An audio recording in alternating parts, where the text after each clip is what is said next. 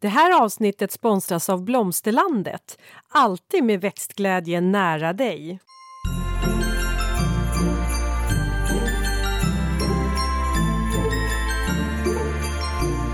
Välkommen till Ulrika och Lindas trädgårdspodd. Och det är jag som är Linda Kjellén, trädgårdsmästare. Och det är jag som är Ulrika Levin, trädgårdsdesigner. Och kära lyssnare, det här är faktiskt årets sista avsnitt. Och det ska vi viga åt era frågor. Och så många frågor vi har fått in. Galet många. Ja, de, mm. och de har kommit ifrån alla håll. De har kommit på mejl, de har kommit på eh, meddelanden, de har kommit i kommentarer, de har kommit på sms. Alltså jag vet inte, det har verkligen varit eh, så här, från överallt. Ja, faktiskt. Massor. Ja, och väldigt roligt. Det var ju precis det vi bad eh, om. För ju fler frågor och desto mer ämnen som vi kan täcka in, desto roligare blir det ju för er, mm. tror jag. Och, och då kan vi ju säga det att vi kommer inte hinna svara på alla frågorna idag, men som du sa att vi kommer kunna också använda oss av de här frågorna som uppslag till nya ämnen. Ja. Så att de vävs in. För det kan vi ju säga att vi kommer fortsätta även under tjugohundratjugotre. Alltså, hörde ni? Vi kommer tillbaka även efter juluppehållet. Ja, tolfte januari ja. släpps eh, första, första avsnittet, avsnittet. Eh, för året tjugohundratjugotre. Mm, och mm. vi vet vad det är för avsnitt och det är ett jädrans intressant avsnitt. Det rätt, tycker jag. Rätt i tiden. Rätt i tiden, mm. absolut. Mm. absolut. Men du Linda, eh, mm. vi ska ju ha ett väldigt kort vad har hänt sen sist. Mm. Vi ska gå på frågorna direkt. Ja, äh, men vet du, eh, alltså det, jag, jag har jobbat ganska intensivt den här veckan för att vi har spelat in ett nytt avsnitt av Trädgårdsmorgon. Och sen så håller jag nu som bäst på att eh, förbereda mig inför helgen då jag ska vara med på hem- och villamässan på Stockholmsmässan. Mm. Mm. Fredag, lördag, söndag kommer ni hitta mig om man vill komma dit och så kommer jag sitta i rådgivningstorget vid Vinterträdgårdscaféet. Ja. Och så håller jag ett svar på frågor och så ska jag föreläsa. Sa du vilken datum det var? Det är nu i helgen, så det är tjugofemte till tjugosjunde mm. november. Mm. Så imorgon fredag då är jag där från klockan tolv till stängning. Åh, oh, vad trevligt. Åtta, ja. ja. Nej, men så det är faktiskt, det är jätteroligt. Äntligen ska ja. den här mässan bli utav. Den har blivit inställd såklart som alla andra mässor eh, under alla pandemiår. Så att det här är första gången på tre år som jag är med på en hem- och villamässa. Mm. Så det är, det är jättekul. jättekul. Så jag hoppas att mm. vi ses på Stockholmsmässan. Ja. Mm. Jag ska ut och parta med mina kompisar. Ja, men det ska gud vad du partar och partar ja, och vet, kompisar. Och... Jag vet, men ah. nu har jag längtat efter att få klubba. Ah, det så det ska klubba. bli roligt. Ja, det, alltså. det ska vi faktiskt göra. Så här... Det, jo, bara vi får dansa lite så, så är jag supernöjd. Och sen så ska vi väl dricka lite en, drinkar lite också. drinkar, ja. ja. Ja, du är liksom personif- ja. persona är ja. du drinkarnas. Ja, vi har, nej, men det ska bli, det ska bli jätteroligt. Verkligen. verkligen. Ja, men du, eh, jag tänker så här. Mm. Eh, Linda, mm. nu har vi ju haft ett väldigt innehållsrikt år. Eh, vi, har, eh, vi har verkligen täckt in många ämnen. Vi har haft många spännande gäster mm. och... Där, eh, det är ju helt otroligt att så många har velat dela med sig av sin kunskap. Men jag undrar lite, vad har du tagit med dig själv under året? Alltså det första som jag kommer upp till mig som jag tänker på, det är ju att det här faktiskt fungerar. Att podda och att jobba som, inom citationstecken, vanligt igen. För våra två första poddår, då har det ju varit pandemiår. Och det har varit eh, lite mera lugnare takt på, eller jag har inte varit ute och rest på det sättet. Men det har jag i år.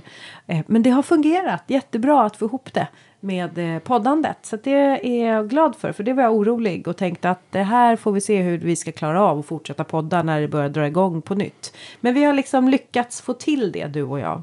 Så det är faktiskt väldigt, väldigt roligt. Sen, sen tycker jag också något annat som är väldigt roligt, Ulrika. Det är att du och jag har börjat att jobba ihop, eh, inte bara med podden, utan vi har ju fått lite så här... Eh, uppdrag liksom runt kringuppdrag, om kringuppdrag. Ja. Mm.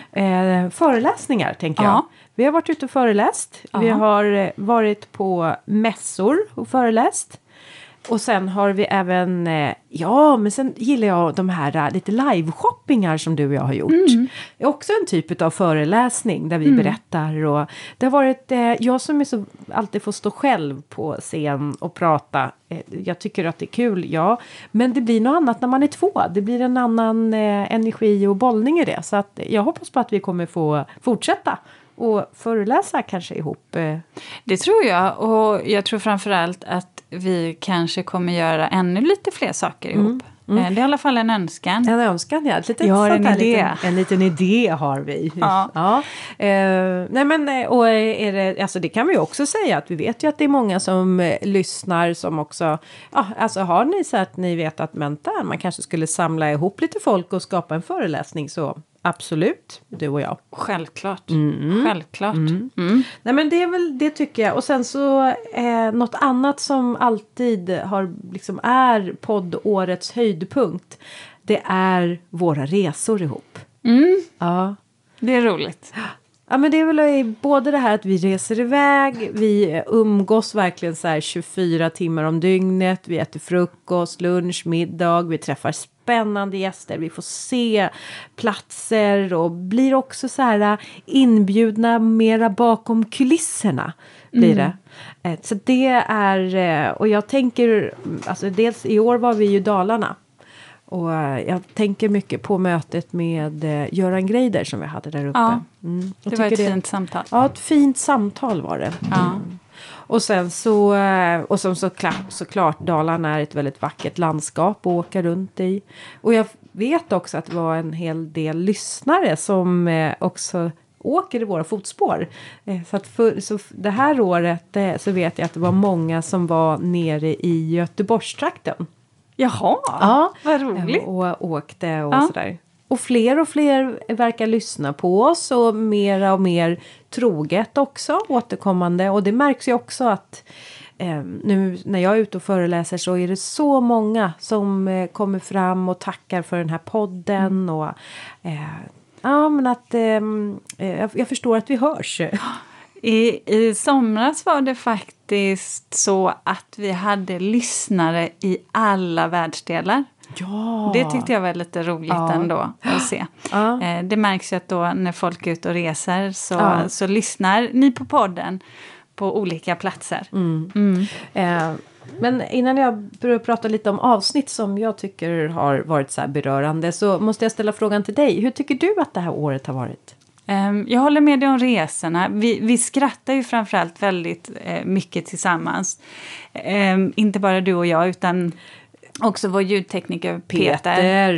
Det ja. är en, en trio här som, ja men vi trivs väldigt bra ihop.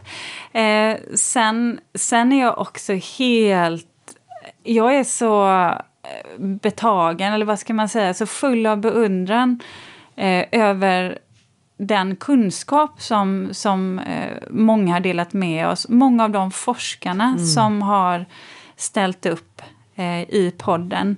Eh, varav kanske framförallt då jag tänker på Patrik Gran som, eh, som forskar om rehabiliteringsträdgårdar eller hur, hur hälsa påverkas av de, vår hälsa påverkas av de gröna miljöerna. Avsnitt nittiotre var det. Det är ju en sån här... Eh, person som jag själv har läst litteratur, hans litteratur, eh, för att ta till mig kunskap för att bredda min egen. Så det tyckte jag var jättespännande. Sen blir jag också både rörd och glad över att ni lyssnare, att ni hör av er eh, och kommenterar både... Att ni så att säga tycker att podden är bra men också ibland så får vi ju eh, livshistorier eller att eh, podden har varit något man lyssnar på när man har en ganska tuff period mm. i livet. Det tycker jag också är väldigt fint. Mm. Eh, och det blir också berörd av mm. skulle jag vilja säga. Mm. Ja, nej men alla de här... hälsningarna som vi får berörs och, och det är ju så vi, vi läser alla, men kanske inte hinner svara på alla, eh, men vi läser alla gör vi. Ja, mm. absolut. Ja, de, ja. Eh, men, men vad har du för avsnitt då? Jo, Linda? Men alltså, eh, jag ska säga ett avsnitt som har fått mig att på ett sätt eh, ändra ja, men få in någonting nytt i mitt liv. Det var ju avsnitt nittiofem. Och då pratade vi yoga med Anneli Ryde. Ja. Mm, jag hade aldrig testat yoga innan. Men det där öppnade upp mig, mina ögon, min känsla för att ja, men att man kan få stanna upp och komma igång och andas. Nej, jag tyckte det var så roligt för, ja. för att vi, det här var ju någonting som jag eh, pratade om mm. och föreslog som ämne. Just det. Eh, och du var ju på. Jag var på. Ja. Eh, men just det här också att eh, jag sa, du kommer gilla det här, Linda, och sen ja. fortsätter du. Ja, det är jag som har det, fortsatt. Det är ju helt, eh, det är jättekul. Jag, ja, jag yogar en dag i veckan, eh, gör jag, så att det är, och det har oh, verkligen har stor betydelse för mig. Eh, har det. Så att det är avsnitt, och så tyckte jag också att avsnitt nittiofem var ett fint samtal med Anneli också. Ja. Annars så måste jag ju säga våra serier som vi har haft. Jag tycker mm. att det har varit så roligt att skriva manus till eh, avsnitten om färger. Eh, och det är alltså avsnitten sjuttionio där vi pratade vitt och grönt, åttiotvå blått och violett, åttiofem silver, grått och svart. Och sen hade vi ett avslutande avsnitt åttioåtta, rosa, rött och purpur. Men vi hade ett avsnitt men vi hade, till. Du har ett aprikos. Till gult, orange och aprikos. aprikos. Ja, och det kommer efter det. Det ligger ja. i juni. Mm. Släpptes det. Ja. Det här är faktiskt jätteroligt att du nämner det. För att jag var och träffade en kund här under eh, oktober månad. Aha, eh, ja. Och sen så har vi haft lite kontakt då när man ska prata pris. Och så, så sa hon just det att Åh, oh, jag började lyssna på er podd där, just avsnitten om färg. För jag hade ställt frågan, vad tycker du om för färgskala? Och då hade hon inte, hon var lite svävande, uh-huh. kände hon själv. Eh, och då hade hon lyssnat på det. Uh-huh. Och så konkretiserade hon då uh-huh. vad hon hade för önskemål. Så det var ju lite roligt. Uh-huh. Men du, även tycker jag att våran serie om trädgårdstyper... Mm. tycker jag också har varit väldigt roligt. Och just också för att vi även har haft eh, spännande gäster. Vi hade ju i avsnitt hundraett så var vi ju och träffade Filip Weiss om skogsträdgården var det. Mm.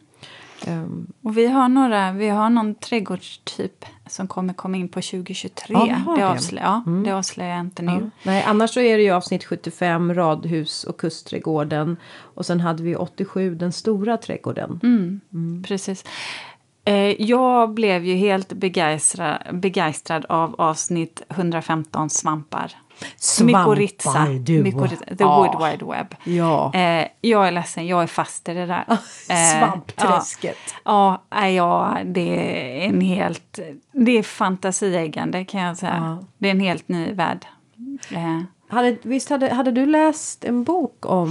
Ja, jag har läst två böcker faktiskt. Ja. Merlin Sheldrake, ett sammanvävt liv. Ja, just det. Och sedan så Svampars förunderliga värld. Ah. Och det kommer jag inte ihåg rak på rak arm vilka det är som har skrivit den. Det är två författare. Ja. En är väl, heter han Anders Dahlberg. Okej. Okay. Jo, Anders Dahlberg och eh, Anna eh, Froster. Ah, okej. Okay. Ah. Ja, också jätteintressant, ah. jätteintressant. Förutom själva avsnittet då, där Anna Rosling var med. Mm. Grymt duktig. Så det här kanske är också lite boktips då inför eh, julledigheten och även kanske julklappsböckerna. Absolut, mm. för det blir inga boktips idag utan vi kommer bara gå på frågor för ah. vi har så himla många. Så jag tänkte Linda, ja, vi startar börja igång, va? Stö- ställa första frågan till mig. Jag eh, börjar ställa först frågan. Och det här är eh, en fråga om en vit klätterros med lång blomningstid och så kan stå i kruka. Och jag mm. tänkte att du Ulrika skulle svara på. Ge tips. Ja, klätterros. Då, då säger jag, då väljer jag en floribundaros som heter Climbing Iceberg. Det är ju egentligen en, ja, jag vet inte om det är en spontan hybrid till Iceberg, floribundarosen, buskrosen där. Det här är en ros som blommar då med halvfyllda blommor eh, från juli till oktober. Eh, blir en och en halv till två meter hög. Mm. Eh, passar i kruka då. Kom bara ihåg att ha tillräckligt med jordvolym. Det är lätt att få att de torkar ut annars. Mm. Bra ros. Tack. Mm. Från Åsa i Göteborg då. Mm. Eh, Det här är så att hon bor eh, vid havet, zon två, och det är mest sten på tomten. Men på ett ställe är det cirka tjugofem centimeter jorddjup med berg under. Hon skulle vilja plantera ett mindre träd där om det går. Det måste ju då klara salta vindar självklart och stå i sol. Finns det något som kan klara det? Eller ska man välja en större buske? Mm. Då skulle jag säga så här. Jag kan bara så här, jag, jag blundar och så ser jag framför mig. Vi har ju ett landställe också ute i skärgården. Och om jag då så här, blundar så ser jag vad är det för växter som eh, trivs i denna karga miljö. Mycket tallar. Tallar som ni, alltså man kan så föreställa sig de här vindpinade tallarna. Vad heter de? Martallar eller vad heter de? De heter något sånt där. Mm. Ja. Så att jag skulle faktiskt vilja tipsa om att plantera en tall. För att tallar, de klarar av att växa på... Eh, de kan nästan ha sina rötter ovanför jorden. Sådär, eh, så länge. Men alltså de, de klarar, de behöver inte ha så djup jordvolym. Men det är bara att man kan ju inte ha så höga buskar eller träd. Om man inte har en jord som förankrar dem där i. Så att det här får ju bli någon mindre. Och jag tänker mig de här eh, bergtallarna. Till exempel mops. Eh, och då får man ju mera, det blir ju mer som en buske. Men man kan få upp den också. Eller mugo finns. Mm, och då blir de ju små. Ja. Sen, sen kan jag också känna så här att. Har man så lite jordvolym. Det är ju knappt så att du kan få ner något i kruk. Alltså förstår du. Rotsystemet kommer vara större än jord, ro, jorddjupet. Jag skulle också kunna säga att man kan gå åt andra hållet och säga att. Lös jorddjupet och du får en möjlighet att plantera någonting större. Mm, faktiskt genom att bygga uppåt med någon typ av ring eller sten eller något sånt. Det är svårt, tjugofem centimeter är väldigt lite. Du kan ju självklart lägga på jord och så att säga göra en välvd yta. Eh, men det kommer bli knepigt. Det kommer bli någonting i miniatyrstil. Exakt. Mm. Mm. Eh, då går vi på nästa fråga och den här tänker jag ställa till dig Ulrika. Och det är från eh, Sanna heter lyssnaren.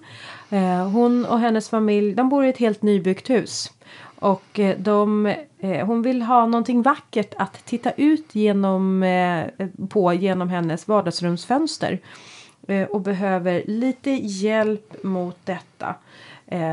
Och det som är, hon har lite tankar om att plantera en bokhäck i tomtgränsen. Mm. Men annars så tycker hon också väldigt mycket om löv, träd, hassel och björk. Eh, så. Men hon vill, liksom, hon vill ha en utsikt som ska ge en känsla av lövskog. Mm. Eh, ja, och just här lite blickfång. Precis, och här Sanna, jag har ju tittat på, på de bilder som, som du har skickat. Och det är ju lite speciella förutsättningar för att det är ju en älvstödsmur som går på eh, i tomtgräns där... Så att säga, jag uppfattar det som att eh, jorddjupet därför bara är en centimeter. Eh, det är ju svårt att få någonting att växa i det. Och då är ju alternativet att dra in av en bokhäcken ungefär sjuttiofem centimeter in och plantera där. Eller så gör man så att man bygger upp en mur.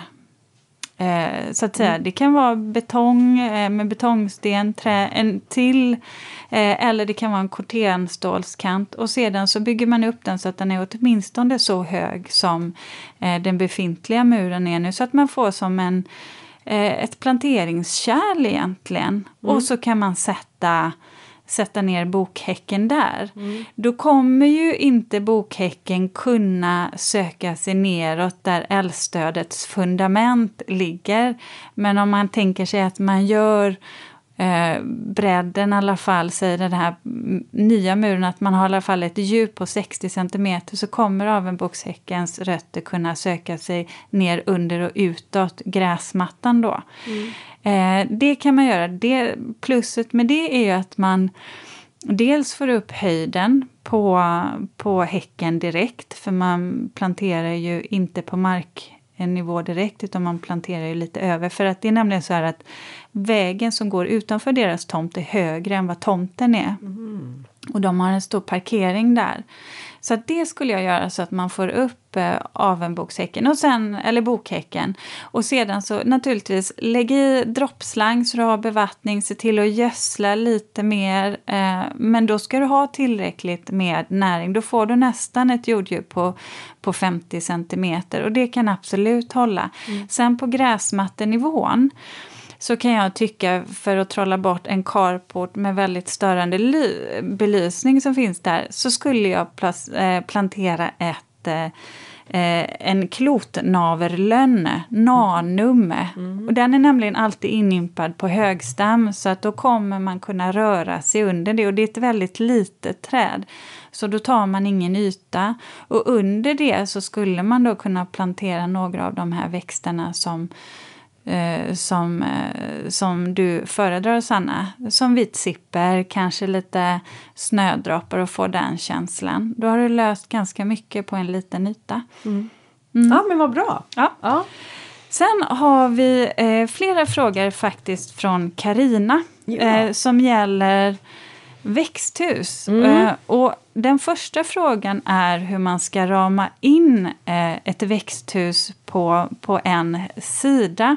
Och då är det så här att du har inte så mycket eh, tomt att spela på där, Linda. Du har ungefär en och en halv meter från tomtgräns.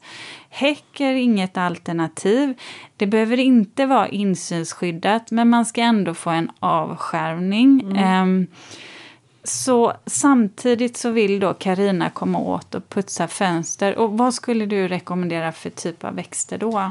Eh, ja, men, Eller det, konstruktion för den delen. Ja, nej, men jag går ju på växter. Jag är ju jag är trädgårdsmästare, va? Så att det går på växter. eh, nej men jag skulle vilja säga så här. Det enklaste hade ju såklart varit någon formklippt häck. Och bara så här, istället för att man då har en mur. För det hade vi ju inte på det här växthuset. Så blir det som en grönskande, eh, omhuldande häck. Men det vill inte Karina ha.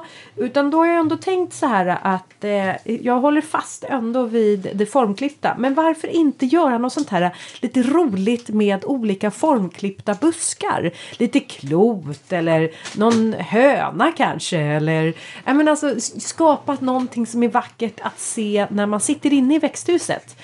Så kan man sitta och liksom titta ut på de här figurerna eller formerna. Eh, vinter som sommar. Det är vackert hela året om det är vintergrönt. Mm. Eh, sen eh, kanske att man skulle vilja blanda upp det här med något som är inte så statiskt och, mm. och stelt. Och då tänker jag på prydnadsgräs. Absolut. Också väldigt vackert om det får så här sticka upp lite i de här hålrummen som blir. Och sen så eh, är det vackert både på, alltså under vintern. För jag tänker mig också att Karina förmodligen använder sig av växthuset höst och eh, vinter och vår. Inte bara sommar. Eh, så att jag skulle nog gå på det. Någonting vintergrönt, formklippt med lite prydnadsgräs. Jättebra förslag, tycker jag. Mm. Mm. Um, och sedan så, så hade hon ju, det här är faktiskt ett klassiskt misstag som många gör. Hon hade möblerat insidan av växthuset med saker som var i, ja men typ rotting. Det har möglat. Vad ska hon använda för material mm. på möbler? Hon har några metallmöbler. Mm. Eh, ja, precis. Eh, på, men på sommaren så brukar det inte vara några problem med just eh, som möbler eller tyger eller annat. Därför att då har man ändå så luftigt och det torkar upp där inne. Men det är just på hösten och vintern som man får det här problemet. Och där skulle jag vilja säga metallmöbler har Karina. Metall blir så kallt. Och det blir liksom inte, jag menar, jämföra metallmöbler mot en rottingmöbel. Det är liksom, man känner ju bara, det är en sån skillnad på eh, känsla. Så att jag kan ju förstå kanske att Karina vill ha något som ändå är lite sådär varmt.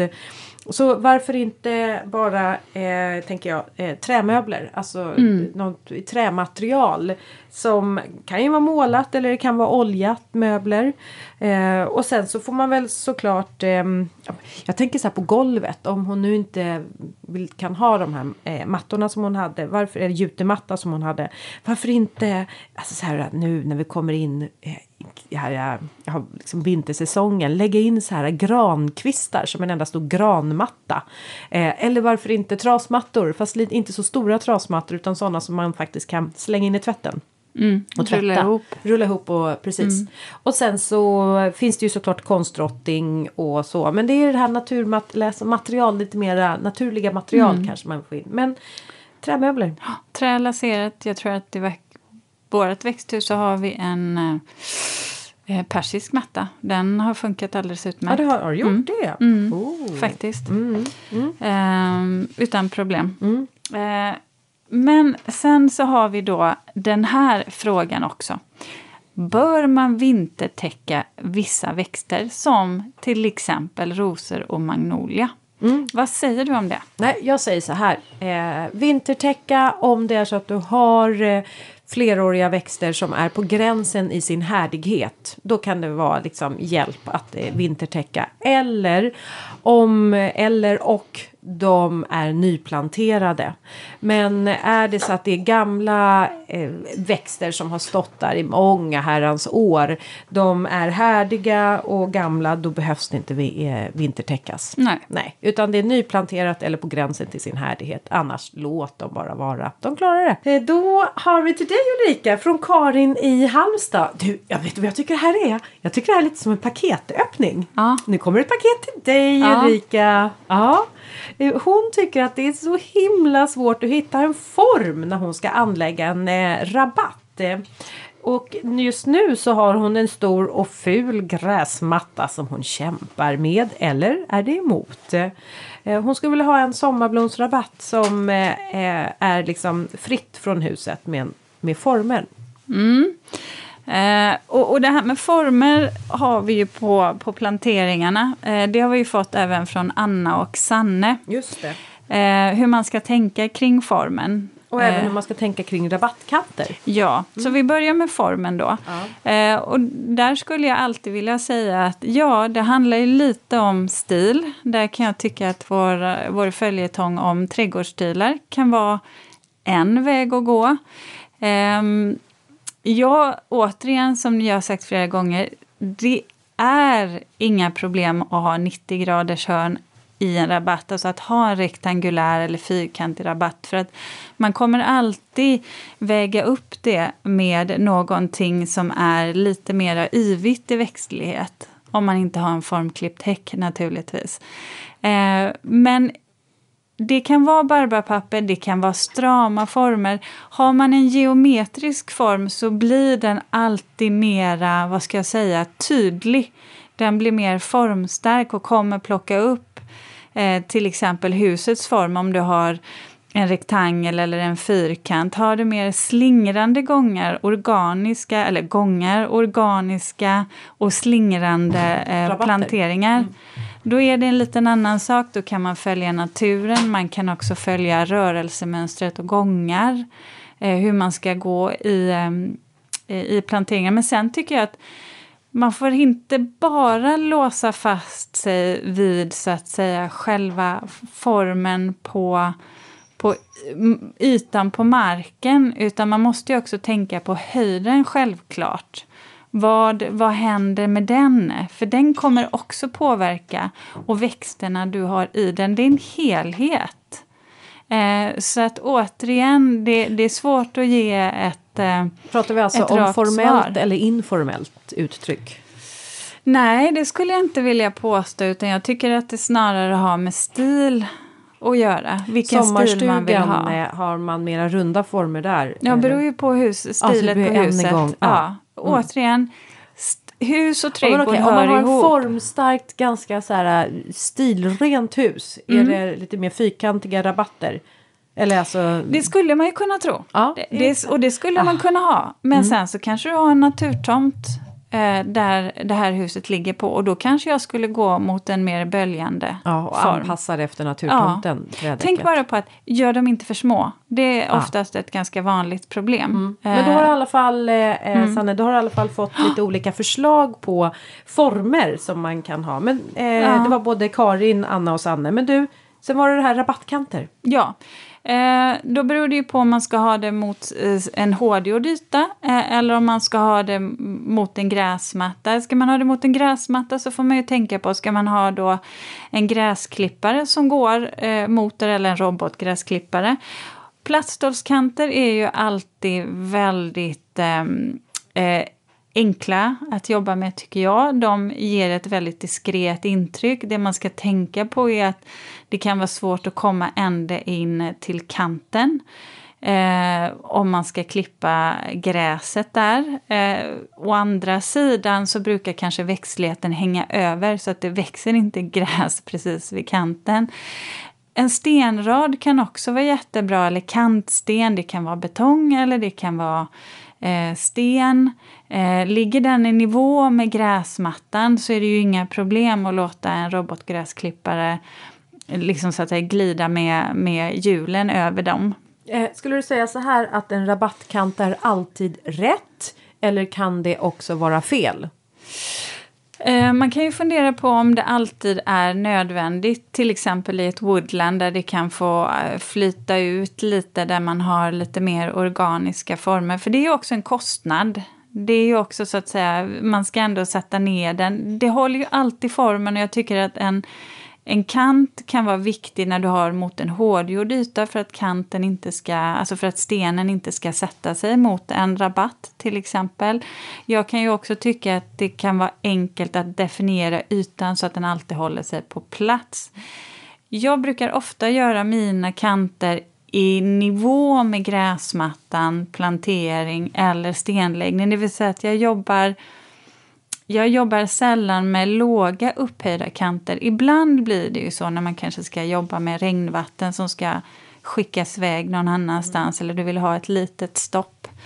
Eh, men det kan underlätta en del, framförallt när man har det, eh, övergångar mellan sten, gräsmatta, plantering. Att man har alltid en och samma nivå. Mm. Så, mm. eh, det var där. Ja. Eh, Linda, då slänger jag ut den här frågan då. Mm-hmm. Har du något eh, rabattförslag på buskar och låga träd i olika nivåer? Och då är frågan, tycker jag, mm. vad är ett lågt träd? Ja, men ett lågt träd måste väl ändå vara... Är det ett prydnadsträd, ett sånt som man inte kan gå under, tänker jag?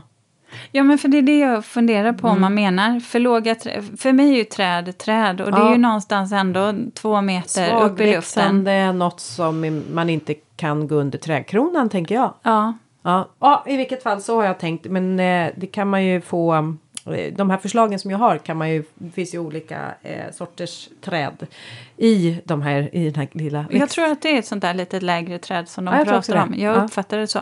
Men du, då skulle jag säga så här. Jag har valt två färgsättningar. Antingen om man vill gå åt det grånade hållet eller åt det mera så här eh, klorofylligt gröna hållet. Och det ena då som är det grånade hållet, då skulle jag ju säga så här att... Eh, för att ta in en favorit från dig, Ulrika... Ett silverpäron.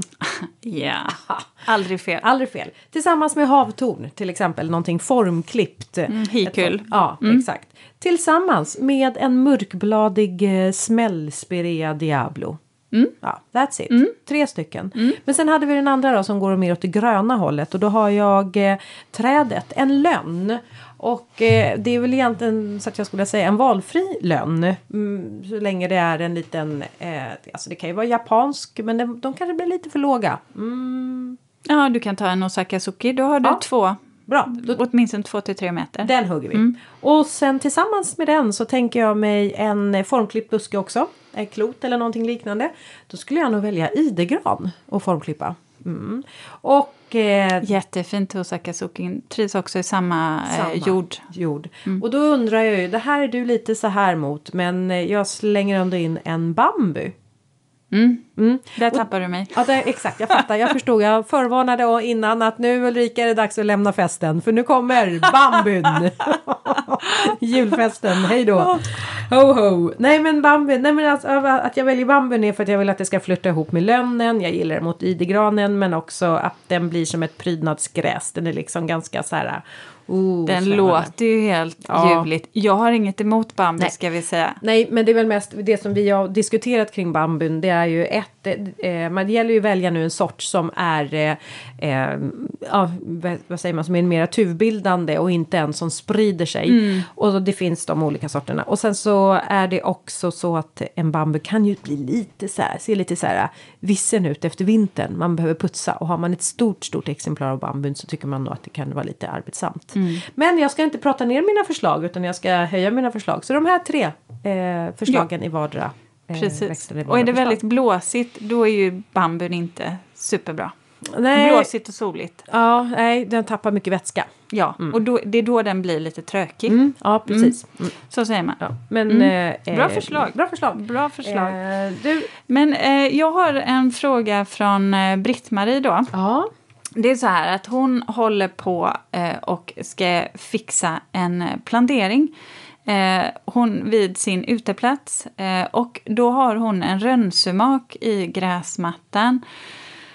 Och nu funderar hon på hur hon ska göra. Hon har försökt rensa bort. Alltså rönsumak är ju någonting. Den skickar ju mycket rotskott. Mm. Så att hon försöker få bort det här. Och eh, eh, hon funderar på om hon ska lägga eh, fyrtio centimeter duk nere vid kanterna. Så att inga nya rotskott kommer där. Och då undrar hon. Kan, ska hon göra så? Kan hon sen plantera? Mm. Eller ska hon ha ettåringar? Mm. Nej men så här, om det nu är så att hon gör ett sånt digert arbete att hon gräver upp och lägger ner en markduk som kommer ligga på fyrtio centimeters djup, då kommer ju den fungera som en barriär för rotskotten, och därför kan hon i princip odla vad hon vill sen eh, när hon har gjort det här och fyllt på med ny jord. Eh, men det är klart, det är fyrtio centimeter, och sen så kommer ju de här växterna komma ner till markduken, och förmodligen deras rötter de första fem åren kanske inte kunde ta sig igenom. Så att eh, Att odla då lite mera svagväxande, alltså nu tänker jag på både eh, perenner, men eh, hon hade ju faktiskt föreslagit eh, ettåringar eller potatis. Visserligen som första året, det fungerar ju jättebra, men om hon vill odla någonting mer flerårigt så absolut. Eh, för att de här rotskotten håller hon ju ändå undan med hjälp av markduken. Mm. Linda, visst är vi stolta över att ha en sponsor till dagens avsnitt? Ja, och det är Blomsterlandet. En trädgårdsbutik nära dig med butiker över hela landet och en e-handel som är öppen dygnet runt. Välkommen! Eh, och sedan så, så vill hon också plantera ett japanskt gräs, mm. male partus, eh, som hon har haft i kruka i rabatten. Eh, och då undrar hon om den blir för stor och kompakt då. Eh, och om hon ska gräva ner något så att den inte sprider sig. Och då svarar jag direkt på den. Nej, Nej. Det behöver du inte oroa dig Nej. för. Den kommer inte sprida sig. Den kommer bli ganska stor. Mm. Eh, men, men absolut sjuttiofem till åttio centimeter i diameter i, i basen. Men du behöver inte oroa dig för att den drar iväg. Absolut inte. Så den får du plats med. Mm. Eh, sen hade hon en till fråga.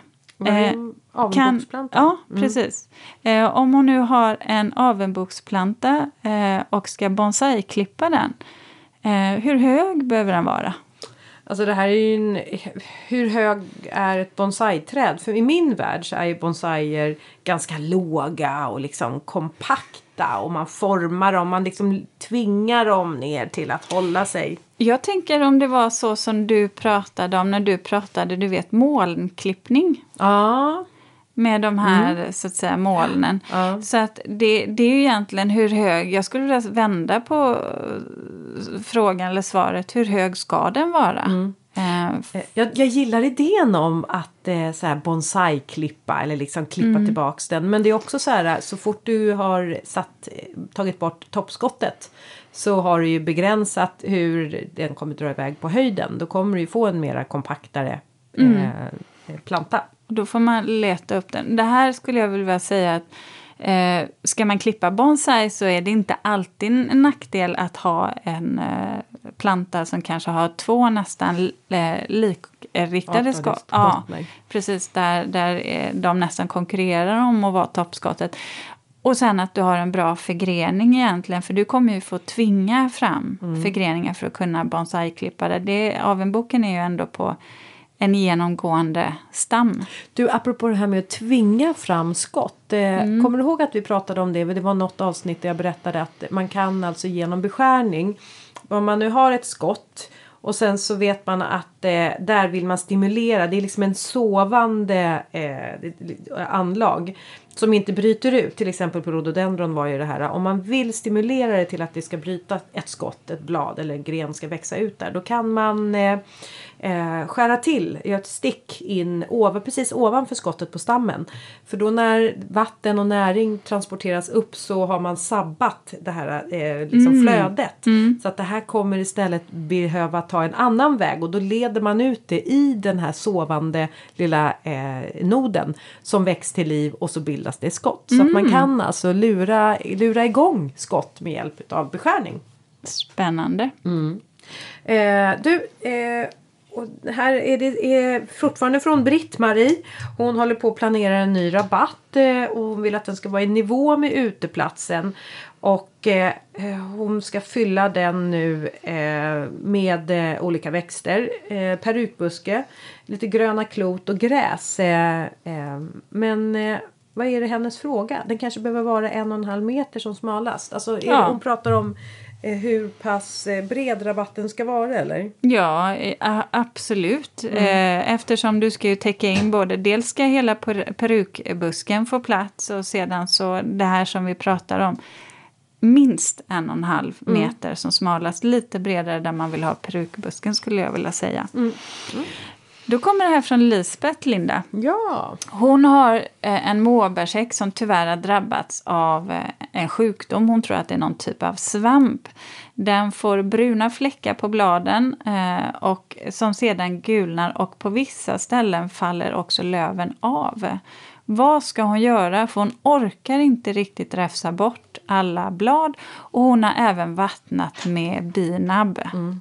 Alltså nu är det alltid så här när man får eh, frågor som har med eh, ett skadebild på växter. Att det är klart att nu är jag lite i blindo eftersom jag inte sett en foto på det här. Men om jag bara ska gå på informationen som hon ger så skulle jag säga att det här handlar om bladfallssjuka. Som är någonting som just måbär kan drabbas av. Eh, bladfallssjuka, det... Eh, För det är nämligen symptomen precis som hon eh, beskriver. Det, det stämmer överens med sjukdomsbilden. Eh, det här är också någonting där man kan se att eh, angreppen blir som störst vid en fuktig väderlek. Och att eh, här är det också de nedersta bladen som de släpper eh, först. Och... Um, Det är klart att det här kan ju då vara väldigt förfulande för plantan. Och jag förstår att hon tycker att det här är himmelens trist. Men det jag kan säga är väl att för att... För det här handlar ju väldigt mycket om att förebygga. Och för att kunna förebygga det här så är det ju att hålla plantan eller måbärshäcken i en god kondition. Och det gör man ju lämpligast med att man... Eh, årligen gödslar den med eh, till exempel eh, naturgödsel av något slag. Men eh, också eh, att man har den i ett ganska öppet läge och gallrar grenarna och beskär den. Eh, så att den inte, eh, alltså fukten kan torka upp eh, efter regn och rusk. Då det är ju så här att egentligen så det bästa är ju ändå att hon skulle krafsa upp bladen och sen så faktiskt lägga på ett nytt lite tunt eh, jordtäcke bara för att öka på att eh, bladen ska förmultna de som ligger kvar på backen. Eller så täcker hon bara över de bladen som ligger kvar som är angripna med jord så att det här förmultnar snabbt. Så att det är faktiskt så hon får göra. Bladfallssjuka. Man kan läsa på mer om det också. Så, eh, men det är vad jag skulle mm. rama in det till. Eh, från Åsa då. Mm. Eh, ska man klippa in tujahäcken på våren eller på hösten? Mm. Hon har hört och läst att man kan göra båda. Men vad är det som gäller? Mm. Om man säger så här. Jag skulle säga så här. Ja, att man har hört att båda två eh, gäller. Det är nog så här. Eh, När det gäller vintergrön eller barrväxter och tujor så är det lite men ofta. Alltså beskär lite men beskär dem ofta. För att det som är viktigt det är att du aldrig beskär in på gammal ved. För att då kommer de inte bryta nya skott utan det måste hela tiden vara på ny ved eh, som är grön. Så att eh, är du eh, någon gång där i... Eh, juni och sen så kan man gå på och skära igen någon gång i eh, kanske augusti, september. Men lite och ofta. Och då är man nog där under hela säsongen. Mm.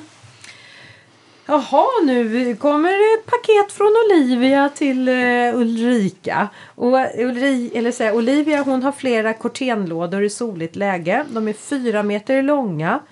femtiofem centimeter breda och sextio centimeter djupa. Vilka pjäser! Mm. De har hon som en avgränsning mellan altan och gräsmatta. Hon undrar vad man kan plantera i dem om man vill ha lång blomningstid. Ja, Eh, och då skulle jag gå eh, mellan... Eh, ja, men då, kan, då blir det liksom lite perenna grejer. Ja, hon har ju också så här, hon har också slängt in att hennes hus, eller deras hus är svartbrunt. Så ja. Gärna någonting som färgmässigt mm. passar till huset. Det svartbruna huset. Det svartbruna huset. Då mm. skulle jag kunna tänka mig glanselväxling. Eh, och sedan komplettera med både sommarljus, som då är en mm. ettåring. Eh, höstvädd och rosenstav, den vita alba, och även höstvädden ska vara perfekta alba, det vill säga en vit sort. Ja, ja. Det, snyggt ihop ja, med huset. Det blir en jättefin mm. eh, inramning, och här kan man då blanda så att gräset är i, eh, och sedan så, i och sedan så ser det nästan ut som de här andra perenna kommer upp ur gräset, så ah, att det blir lite mer... Väver in det. Ja. Mm. Eh, mer prärie. Naturlik mm. prärie, eller? Plantering. Mm. Eller så gör man det väldigt stramt. Ja. Det är alltid fint att ha, kan vara fint att ha någonting som är formklippt i en sån stor låda, och den skulle du då kunna ha en låg häck eh, också, tänker jag, eller formklippt, och den behöver ju inte vara helt rak, den kan ju vara böljande, man kan ju klippa en form. Eh, bara för att ha det. Jag har ju valt lite lägre gräs här nu, du ska få lite fler... Mm. Eh, fler recept, för det här första receptet är ju egentligen då lite mer gråaktigt, mm. vitt och eh, eh, eh, vad säger jag, vitt var det ja, vitt och grått ja, eh, skulle man vilja få in lite, eller vitt och, och grått, ja mm. just det, men det jag skulle säga var att till det här, om man vill få in lite mer färg, alltså lite längre blomningstid, mm. så skulle man kunna komplettera med salvia, Bumble Sky och eh, kalamintan, Blue Cloud också. Ah, och det kan vara drar, fint. Och den drar till sig fjärilar. Ja, mm. så där har du alla. Eh, du skulle också kunna välja till exempel någonting som är lite mer drag i, eh, hakonegräset med eh, också en ettåring. Åh, nu tappar jag namnet. Eh, verbena. Aha. Verbena. Lollipop, ah. som är en lägre sort. Ja, den är en favorit hos dig. Ja, mm. och sedan rosenstaven, floristen violett. Ja. Eh, eller så kan man gå mot eh, molinian, Edith Dutz, eh, nejlikroten, Mai Tai, alunroten, Forever Red och eh, gillenia. Ah. Det skulle man också kunna sätta ihop, mm. den. Mm. Lite olika färgsättningar, lite olika uttryck. Eh, jag har valt, jag har avstått från att välja höga gräs. Jag har valt gräs med låga tuver med lite högre vipper. Jag tänker om man vill se över, för tar man någonting lite högre som till exempel ett japanskt gräs eller kanske som Carl Förster eller någonting sånt. Eh, har du en... container eller ett kärl som är sextio centimeter, då blir ju det här ganska högt. Då kan man inte se över, man kan liksom inte ana vad som är på andra sidan. Så det beror ju egentligen på vad de här avskärmningen tillför. Nu har jag räknat med att man ändå ska kunna ana eh, gräsmattan på andra sidan. Mm. Oh! Mm. Eh, då ska vi se ja, nästa du, fråga då. Du, det, det har en fråga från Lottis, därför att eh, både du och jag har ju pratat mycket om rotkuddar vid plantering av träd eh, främst. Just. Eh, och hon har försökt att läsa på om rotkuddar och eh, googlat lite, men har liksom inte hittat någon bra information, och dessutom så tycker hon att en del säger absolut ska man dränera bort vattnet och det man kan använda sten, medan andra säger absolut helt tvärtom. Om. Så vad ska man tro på? Ja. Och vad är nu? Hur ska hon tänka? Rotkudde eller inte? Mm. Då får vi se här. Kan du fylla på, Linda, om mm. du känner att du vill komplettera med något här. Men så här är det generellt. Eh, det är väldigt, väldigt få träd som trivs i eh, en väldigt kompakt jord där det blir stående vatten. Det blir väldigt syrefattigt, och det har vi pratat om i vårt jordavsnitt, att, att marksyre måste ner till trädens rötter. En rotkudde består av pimpsten, och det här kanske är någonting mer som professionella, alltså vi som jobbar i den gröna näringen, använder. Och det är alltså som en kudde som man lägger under trädets rot. Man lägger den alltså i botten på planteringsgropen, och det är för att den har både luft- och vattenhållande egenskaper. Plus att den är dränerande, så det är lite, lite enklare för trädets rotsystem att eh, ta sig vidare. Det blir inte stillastående vatten där nere. Eh, de gångerna vet jag när vi kanske inte har haft det. Jag har kommit ut till jobb ibland där det inte har funnits, eh, där vi inte haft rotkuddar. Eh, jag har inte eh, trott att det ska behövas egentligen. Jag använder det ju verkligen inte alltid. Men vilket läge är det du använder i? När vattnet inte kan dräneras bort för att ja, inte och det inte sluttar? Kan vara svår, det kan vara svårt att veta, för det vet du ju väldigt sällan förrän du har grävt det där stora hålet då. Jag var ju med dig ett år. Ja. Eh, då, då satte vi ner en rotkudde där, där. Men där reflekterade jag ändå över att Det, det var ett ganska sluttande läge. Mm. Men du valde ändå att ha en rotkudde där. Ja, och, och det är ju inte ett måste. Men många gånger har det visat sig, eh, enligt i varje fall odlarna, eh, att man får en lite bättre etablering med en mm. rotkudde i. Så men, har man investerat i ett liksom, ja, en ganska dyrt träd. Precis. Och det är som en garanti för ja, att... Ja, så kan man göra det. Men jag skulle vilja säga att eh, någon gång när vi har kommit då, och vi har bara sett att åh, det är stående vatten. Det är ju aldrig bra att gräva ner där. Men eh, vi har också gjort så att vi har lagt makadam ibland. För det var ju lite som Niklas Westin sa, som eh, pratade i jordavsnittet, avsnitt trettiofyra, att eh, återigen att få det lite luftigt nere vid rotsystemet, det är inte fel. Han eh, förespråkade, han var inte negativt inställd till att ha sten i sin jord.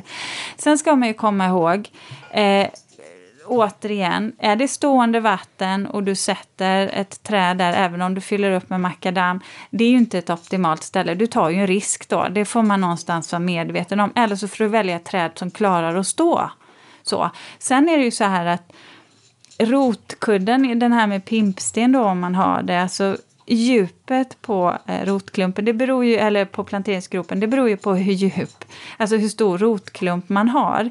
Det som man generellt kan säga är att det är bättre att ha en bred grop, bred och grund, än djup och så att säga liten. För mm. trädets rötter ska inte bara neråt, det ska utåt, åt sidorna. Och kan man, så ska man ju absolut försöka använda den befintliga jorden. Möjligen eh, arbeta upp den om man behöver. För ny jord, om man bara på för ny jord, eh, den har inget mikroliv i sig. Eh, vilket gör att den är ganska död. Mm. Plus att trädet ska ju sen växa på den platsen som det är. Det finns ju såna här jordförbättringsmedel som innehåller eh, just eh, mikroliv. Eh, gör det, det är så här maskkompost eh, eller liksom ja. maskgödsel. Eh, så så det... jag, jag tänker försöka att återanvända en hel del av den jorden du mm. har. Men självklart se till, det beror ju på vad du har för typ av jord. Och jag kan bara säga det att, eh, det här har jag inte sagt till dig Linda. Nej. Så det kan jag ju ah, avslöja okay. nu. Att oj. Jag tänker så här att under tjugo tjugotre ah. så ska vi ha fördjupningar i, i några av de ämnena som vi har... Eh, pratat om under både två, ah. tjugo tjugoett och tjugo tjugotvå. Mm. För det finns lite mer uh, att säga, mm. tror jag. Mm. Ja, men vad spännande. Ja, eller mm. hur? Jag tycker det är jättespännande. Jag tror att vi ska ha ett litet planeringsmöte här det nu i december. Med lite vi har inte advents. kommit hit än. Nej. Mm. Eh, men du, ah. eh, Maria har en nyplanterad japansk lönn som har fått en vit beläggning på grenarna. Vad är det och vad ska hon göra? Mm, just det. Nu ska vi se, där ja. Ah, jag undrar var det var någonstans. Men nu ser jag. Du, jag, jag säger som, igen då. Bara för eh, att eh, svära mig fri från eh, att jag säger någonting som inte stämmer. För jag har ju inte sett någon bild på det här heller. Men av hennes eh, beskrivning, vit beläggning, så tolkar jag det som att det är mjöldagg som hennes japanska lönn som är nyplanterad har drabbats av. Eh, och eh, mjöldagg, det får växter om de lider brist på vatten. Det kan också vara att vissa sorter är mer mottag, alltså mottagliga än andra. Så att här kan man också titta på sortval. Eh, men för att, eh, för, alltså för att mm, förhindra och minska ner eh, angrepp, så är det just det. Eh, vattna på ordentligt. Eh, beskär minimalt. Tillför gärna eh, jordförbättring eller eh, då faktiskt... Eh, även näring som är rikt på kalium. Man kan också behandla med bikarbonat eller svavel, men man ska tänka på att det här är ju liksom egentligen bara det, alltså så fort det växer ut nya blad och nya skott så måste det behandlas igen. Så att det är ju liksom, det är bättre att se över växtbetingelserna och i sådana fall också satsa på växter som är mer motståndskraftiga. För det behöver inte komma igen nästa år, eller är det det du säger? Nej, det, alltså är, är det så att du håller, håller dina plantor i god kondition, det vill säga att du har eh, en jord som håller fukten, det är därför jag menar på jord förbättras, att du ökar på mullhalten eh, och att du ökar på näringen, och i det här fallet med kalium, så eh, är risken mindre att du eh, liksom väcker ett eh, mjöl Eh, dagsangrepp till liv. Mm. Mm. Eh, sen är det, har vi fått en liknande fråga både från Karin och Elina. Mm. De har problem med kvickrot eh, som de har i rabatter, och de har faktiskt ingen aning om hur de ska bli av med det här. De tycker att de har försökt med allt. Eh, nej men det här är ju verkligen ett gissel att få in kvickroten. Och, eh, men, men det är väl så här ändå att rensa, rensa, rensas, precis som de säger, men också det som de inte riktigt orkar med att göra. Eh, men, eller också så skulle jag ju säga att eh, det är att täcka med en markduk och sen så eh, plantera någonting annat därpå. Nu vet jag inte riktigt, eh, eh, de har, de har ju trä, de har ju testat det också, men att den bara kommer upp. Eh, men alltså det Det är så här, antingen så får man liksom acceptera att man får in eh, de här eh, liksom nästan gräsen i planteringen. Eller också får man ju gräva ut helt och hållet och byta ut. Jag kan inte se något annat. Utan jag, tror, det. jag tror att de har gjort något försök. Är det S L U som har ja. gjort... Du vet att man försöker skära av ja. dem. För man får ju inte använda glyfosater längre, nej, tack nej, och lov. Nej. Tack och lov. Eh, men kvickrot mm. är ju ett jobbigt ogräs mm. Mm. även för odlare. Så att de försöker skära av de här rizomerna då. Jag vet och, inte hur det har gått. Nej, det här är jag lite osäker på. Ja, för jag tänker skär man av så får man ju ännu flera rotdelar. Mm. Så att det blir ju ännu flera. Så att, äh, men alltså det, krasst så är det så. Det mm. är att marktäcka ordentligt med den, någonting som riktigt stoppar det. Eller också faktiskt gräva om hela rabatten.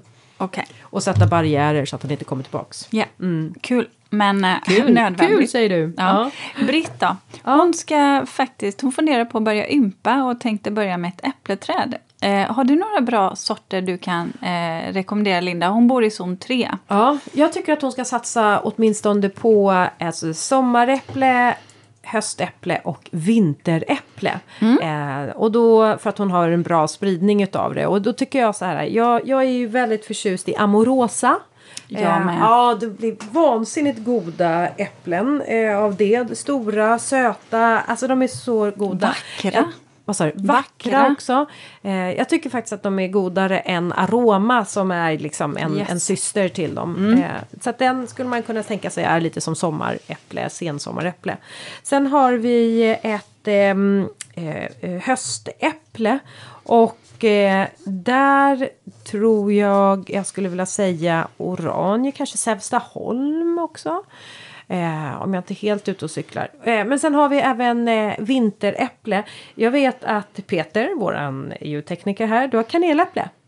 Japp. Och den har vi provsmakat och eh, vi hade så här äppelprovsmakning nämligen mm. här i höstas eh, mm. när jag hade varit på Åsby och mm. tagit reda på vad jag hade för äppelträd. Eh, och då enades vi om att kaneläpplet smakade faktiskt lite kanel. Eh, mm. faktiskt. Gött. Mm, vinteräpple. Men ja. annars så finns det ju andra vinteräpplen. Jag har eh, Cellini bland annat och även eh, oh, eh, oh, där flög den iväg. Har du någon vinteräpple? Rödluvan ja, är väl det, va? Den har du precis planterat. Mm, mm, ja. mm. Så att, ja, men tänk så. Lite, kolla upp lite att de ska kunna pollinera varandra. En bra spridning på ja. sommar. N- när kan man beställa det här då? Är det januari, februari? Mm, då brukar de ju komma ut ur sina kylskåp, höll jag på att säga. Mm. Så att det här är väl en bra tid att, att ta och beställa hem. Och jag vet att lagom till de här trädgårdsmässorna drar igång på våren. Då brukar de, alltså det brukar dyka upp då försäljare utav just de här eh, spöna som man kan ympa med. Så jag, jag vill ge ett tips på att boka in lite trädgårdsmässor i vår, så hittar ni eh, alldeles säkert lite ympkvistar också. Yes. Mm. Eh, åh, nu du Ulrika ska du få en fråga från Sofie. Hon har, eh, det är en lång, lång fråga. Jag ska se om jag kan eh, ta och... Eh, Sammanfatta. sammanfatta den. Eller du har läst igenom den. Vill du Just sammanfatta? Det. För du vet, du har ja. svaret på den. Jo, precis. För det här ja. gäller ju ligusten. Mm. Eh, vi, jag har ju varit lite hård mot ligusten eftersom den drabbas av så många sjukdomar nu för mm. tiden. Inte bara öronvivel och bladfläcksjukan, utan eh, i min trädgård här i Bromma, eller hela vårt område i Bromma och andra delar av Bromma också, så har det drabbats av syrenstrit, tror jag att det är mm. faktiskt. Och, och det förfular eh, ligusten något kopiöst. Men nu är det så här att Sofie har liguster eh, som då eh, är planterade på trettiotal eller fyrtiotalet. Eh, och den är ju fyrtio meter lång, och sen så har hon fått in snöbär på tio meter och vill då ersätta med ny ligusteräck. Och självklart kan, kan man plantera liguster då. Har man inte fått några problem, så absolut. I min semesterträdgård, där är ligusten hur fin som helst. Jag menar bara på att ska man plantera ny liguster, så kan man, eh, skulle jag nog välja en annan häck. Eh, för den är problematisk. Eh, Kan du, och hon undrar ju lite om man kan eh, på något sätt säkerställa att man inte får en sjuk liguster. Ja, det är klart, du kan ju titta på plantorna i plantskolan, men ofta så kommer bladfläcksjukan, ser man ju ganska sent. Eh, eh, syrenstriten, eh, det är ju någonting som, som ja... Eh, en skadeinsekt som dyker upp, den behöver ju inte finnas på växten från början, utan finns i omgivningen. Det är ju samma sak med öronvivel. Bladfläcksjukan, det är ju en svampsjukdom, så att den sprids ju också återigen med sporer och sådär. Så att eh, det, det, det finns inte någon speciell odlare eh, faktiskt. Och här kan man inte bara säga som så att det handlar om att eh, ha växter i, som har en god kondition, för att de här drabbas ändå. Mm. Vet du vad jag sitter och tänker på? Nej. Jag sitter och tänker på att hon har den här snöbären som är på tio meters sträcka i den här häcken. Och eh, vi pratar ju mycket om biologisk mångfald, och att det inte bara handlar om djuren utan även också i växterna, att vi behöver att blanda upp växterna, för att om vi bara planterar samma sorts häckar hela tiden, så kan vi få det här problemet, eftersom det, det sprider sig som en så här dominoeffekt. Men bryter vi det genom att plantera in en annan sorts häck, så minskar vi också möjligheterna för spridning. Det kan ju vara så att hon har en frisk häck därför att hon har just en eh, tio meters häck av en annan sort. Sen behöver det kanske inte vara snöbär, för snöbären är lite ja, sådär. Men, eh, men jag, vill, jag vill bara lämna, lägga in en liten sån här, mm, det kanske mm. är någon annan sort hon ska ha ändå, för att vara säker på att inte hon får en, en större spridning. Ja, där tror jag inte att jag skulle dra den slutsatsen. Nej, men jag vill ändå alls. öppna men upp jag, jag att, fattar vad du menar. Ja, ja, för jag förstår vad du menar. Att, och samtidigt så kan jag också köpa att man vill ha en, en, en, en enhetlig häck. Ja. Men absolut, visst är det ju så att eh, ju, mer, ju mer monokultur mm. vi har, desto mer blir någonting sjukdomsdrabbat, så blir ju allt sjukdomsdrabbat. Och så är det ja. tråkigt. Samtidigt, när det gäller häckar, så är det ju ofta så att man väljer en typ av häck, för det är snyggast. Mm. Um, men ja. Men du har olika häckar i din, uh, i din trädgård. Det är avenbok och ja, avenbok liguster. och liguster ja, faktiskt. Så du, så du blandar ju. Så att ja. jag, jag vill bara säga det, att det är inte fel att blanda för, den, för just att bryta det Nej. monokulturella. Mm. Nej. Um, Och sen så var det också en fråga om hur man gör en plattomt intressant. Och det ska jag bara säga snabbt. Man kan jobba, naturligtvis kan man jobba med nivåskillnader, alltså bygga upp. Men man kan framförallt också bygga ner ibland. Just det, det är sunken garden. Absolut. Det såg vi när vi var på Hildasholm. Det kan man göra och göra mm. ganska snyggt. Men sen så tänker jag också en platt tomt. Man får ju tänka så här, att det handlar ju inte alltid om marken. Du kan ju också laborera med höjderna. på växterna, formklippt, iviga träd. En platt tomt kanske inte alltid ska vara synlig. Du kan jobba med lite slingrande gångar så att inte hela trädgården blir synlig, och att du då har högre buskar med kanske, eh, ni vet, som har lite genomsiktligt lövverk så att man kan ana ytan bakom. Skapa spänning. Ja, mm. Och då tänker man inte lika ofta på att trädgården är platt. Nej, nej. Ha. sant, sant. Eh, Linda, mm. den här tänkte jag att du ska få eh, svara på, så får vi se. Mm. Och jag tycker i och för att vi var inne på det här med hur man matchar färgerna i trädgården mot husets färg. Det pratar vi faktiskt lite om i våra färgavsnitt mm. när vi har det. Mm. Även i feng shui-avsnittet så mm. pratar vi om hur man kan tänka på ur ett sådant, ja men ur, ur denna lära, hur man liksom kan ja, hjälpa av om den man vill ha feng, feng shui. Ja. Ja. Men hon undrar lite så här att hon har ju själv ett knallgult, knallgult trähus.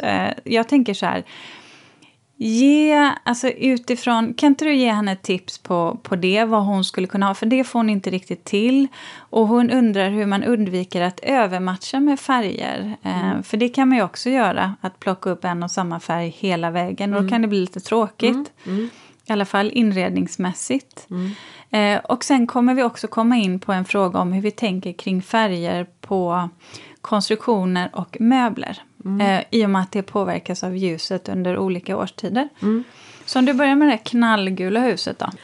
Ja, men att använda sig av just färgcirkeln och hitta den här kontrastfärgen. Och kontrastfärgen är ju det som får motsatta färgen på andra sidan färgcirkeln att liksom poppa.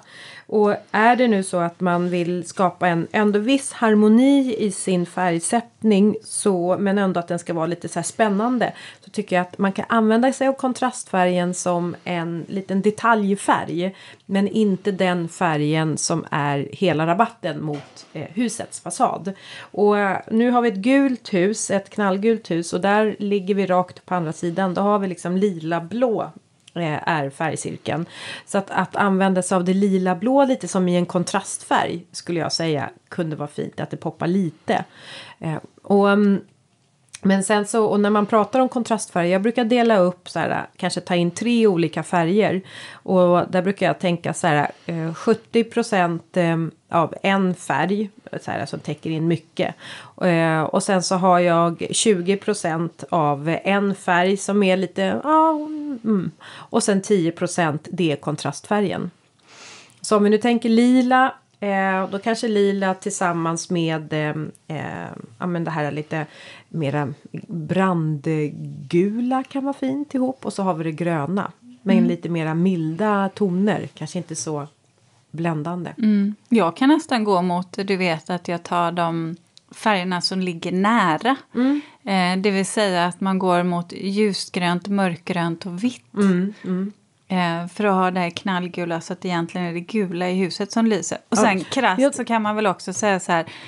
Eh, man, jo, man kan anpassa växterna efter sitt hus, alltså färgen på sitt hus. Men någonstans så får man ju också fundera på, och det här säger jag inte att du inte är till vår lyssnare eh, här, utan det jag menar är bara att man kan ju också fundera på att måla om om man inte är nöjd med sitt hus, mm. alltså Sofie där, eh, det är inte det Sofie säger, att hon inte är nöjd med sin knallgula färg, eh, men det kan också vara så att säga, man, man får fundera liksom på om man anser att färgen på huset är ett problem, mm. då är det det kanske jag tycker man ska åtgärda, mm. än att eh, fundera över växtval. Mm.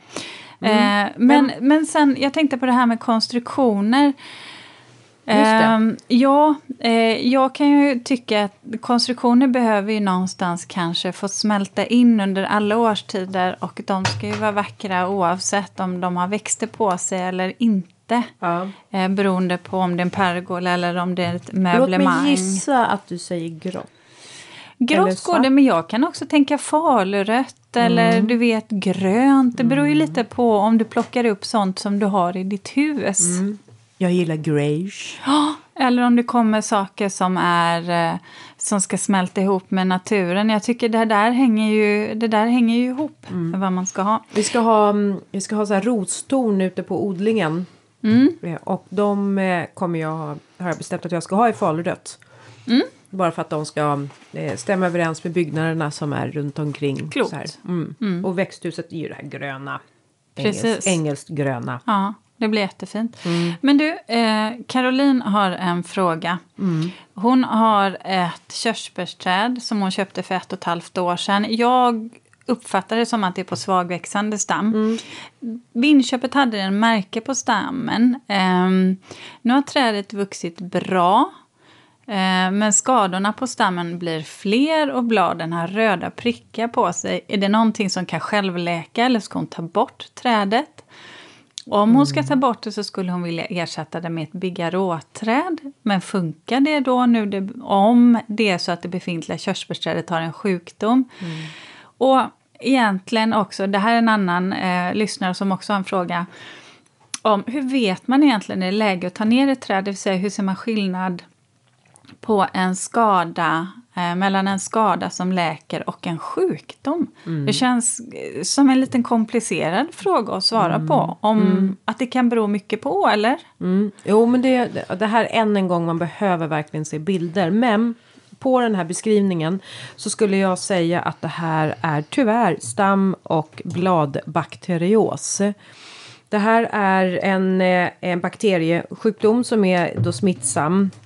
Och som faktiskt aldrig försvinner ifrån trädet, utan eh, det här är eh, någonting som också hon beskriver, de här insjuk, insjunkna eh, fläckarna. Och ibland så kan det också komma som ett så här gummiflöde ur barken. Och det är de här eh, knoppar som torkar in och eh, det här liksom, på bladen blir det som hagelfläcksjukan eh, också.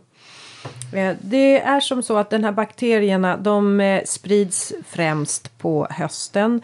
När det till exempel om det regnar så kan det här liksom, bakterierna få hjälp att liksom, slinka in i kanske skador på, i, på trädet. Det kan vara till exempel där det har suttit ett blad på de här bladärren så kan det komma in bakterier.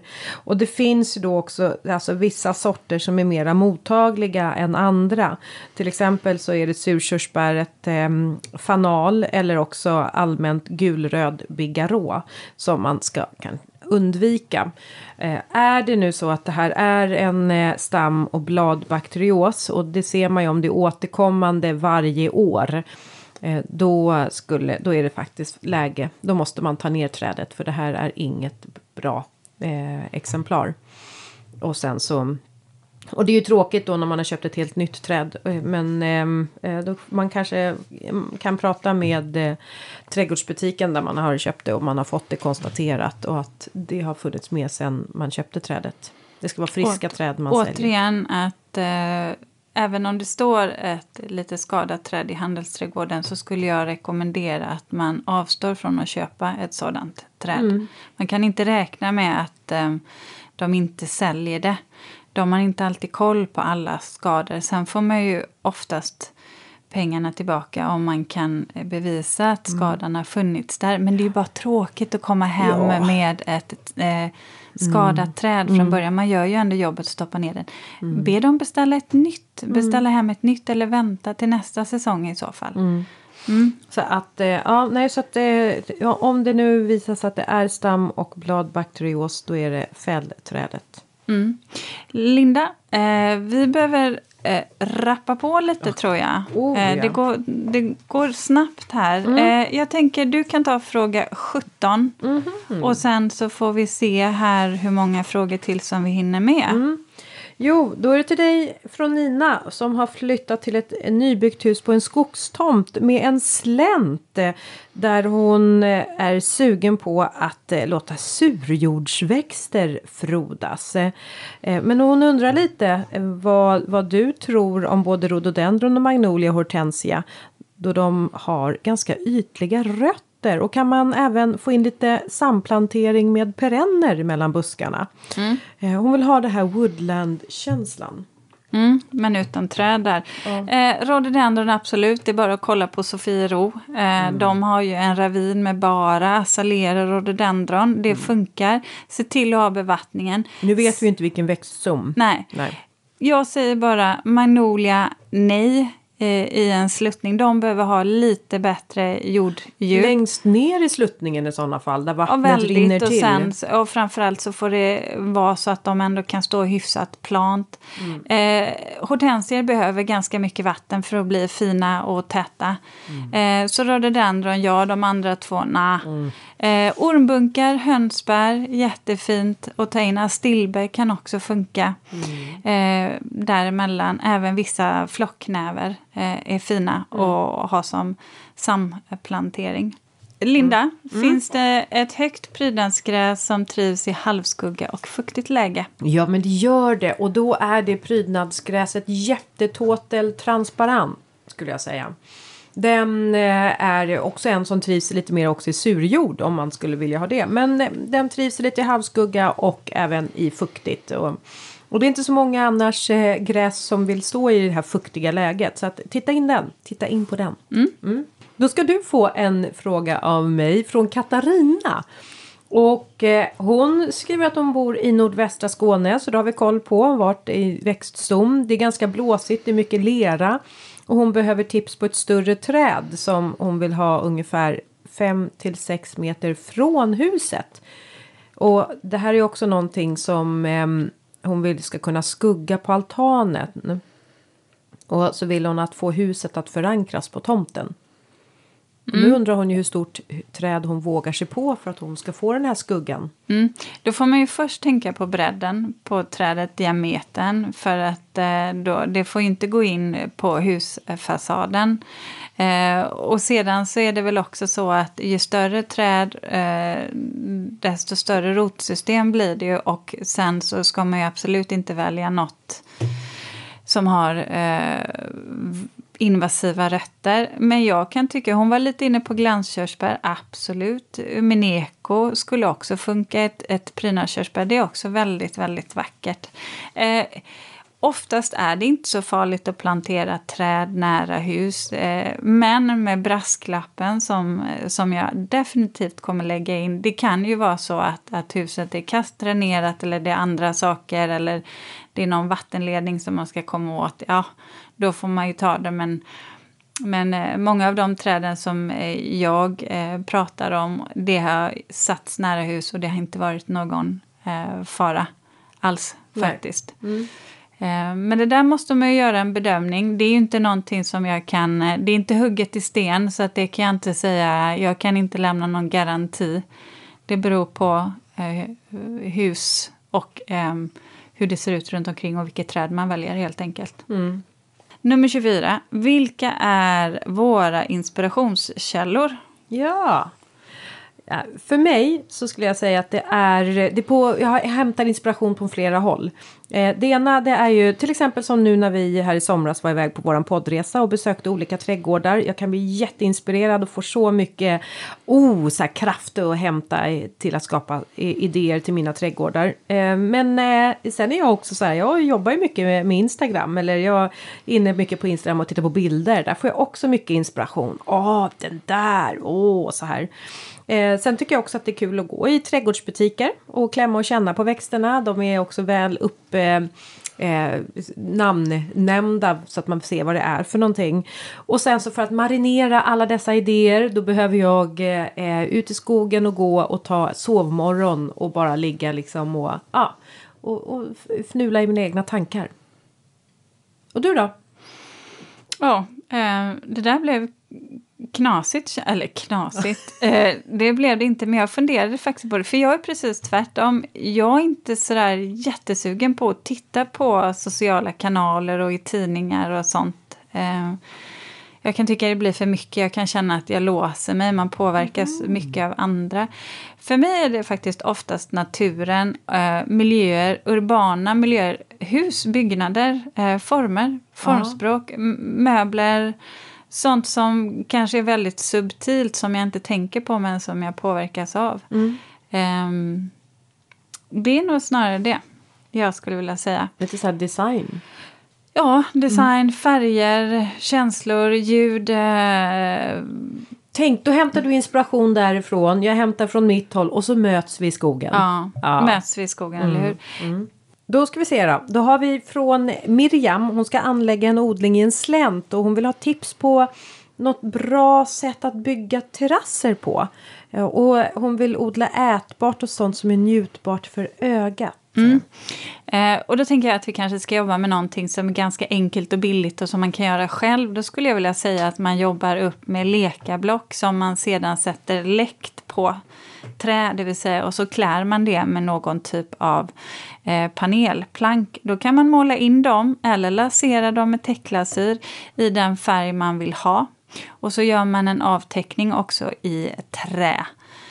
Det vill säga översidan på själva det för att täcka överkanten på muren då. Man kan också göra den i plåt och håller det lite längre. Annars så får man se det som en bräda som man, så att säga, vad var det Eva kallade det? Man får offra den, en offerbräda. Ja, offerbrädan menar du? Den kommer man mm. behöva byta ut eftersom den är lite utsatt. Det skulle jag göra för att man vill ju samtidigt inte ha någonting som har massa med gifter i sig. Man kan ju naturligtvis jobba med, i kortenplåt, men då blir det lite tuffare. Mm. Eh, en sån lekamur kan ju inte vara hur hög som helst. Eh, jag skulle kanske hålla den någonstans mellan femtio och åttio max. Och som alltid när vi pratar om terrasseringar, murar eh, är ofta lovpliktiga. Eh, bra. Mm. Ja, det kommer en fråga till till mig va? Ja, det kommer en fråga till till dig. Mm. Och den handlar om att Lotta här vill anlägga en bättre parkeringsplats vid huset. Än en gång så sluttar tomten neråt mot trädgården från gatan. Hon har mätt upp att hon har en fallhöjd på ungefär en komma fem meter på femton meter. Den är grusad med gårdsgrus och så vill hon skapa en tydligare rumsindelning.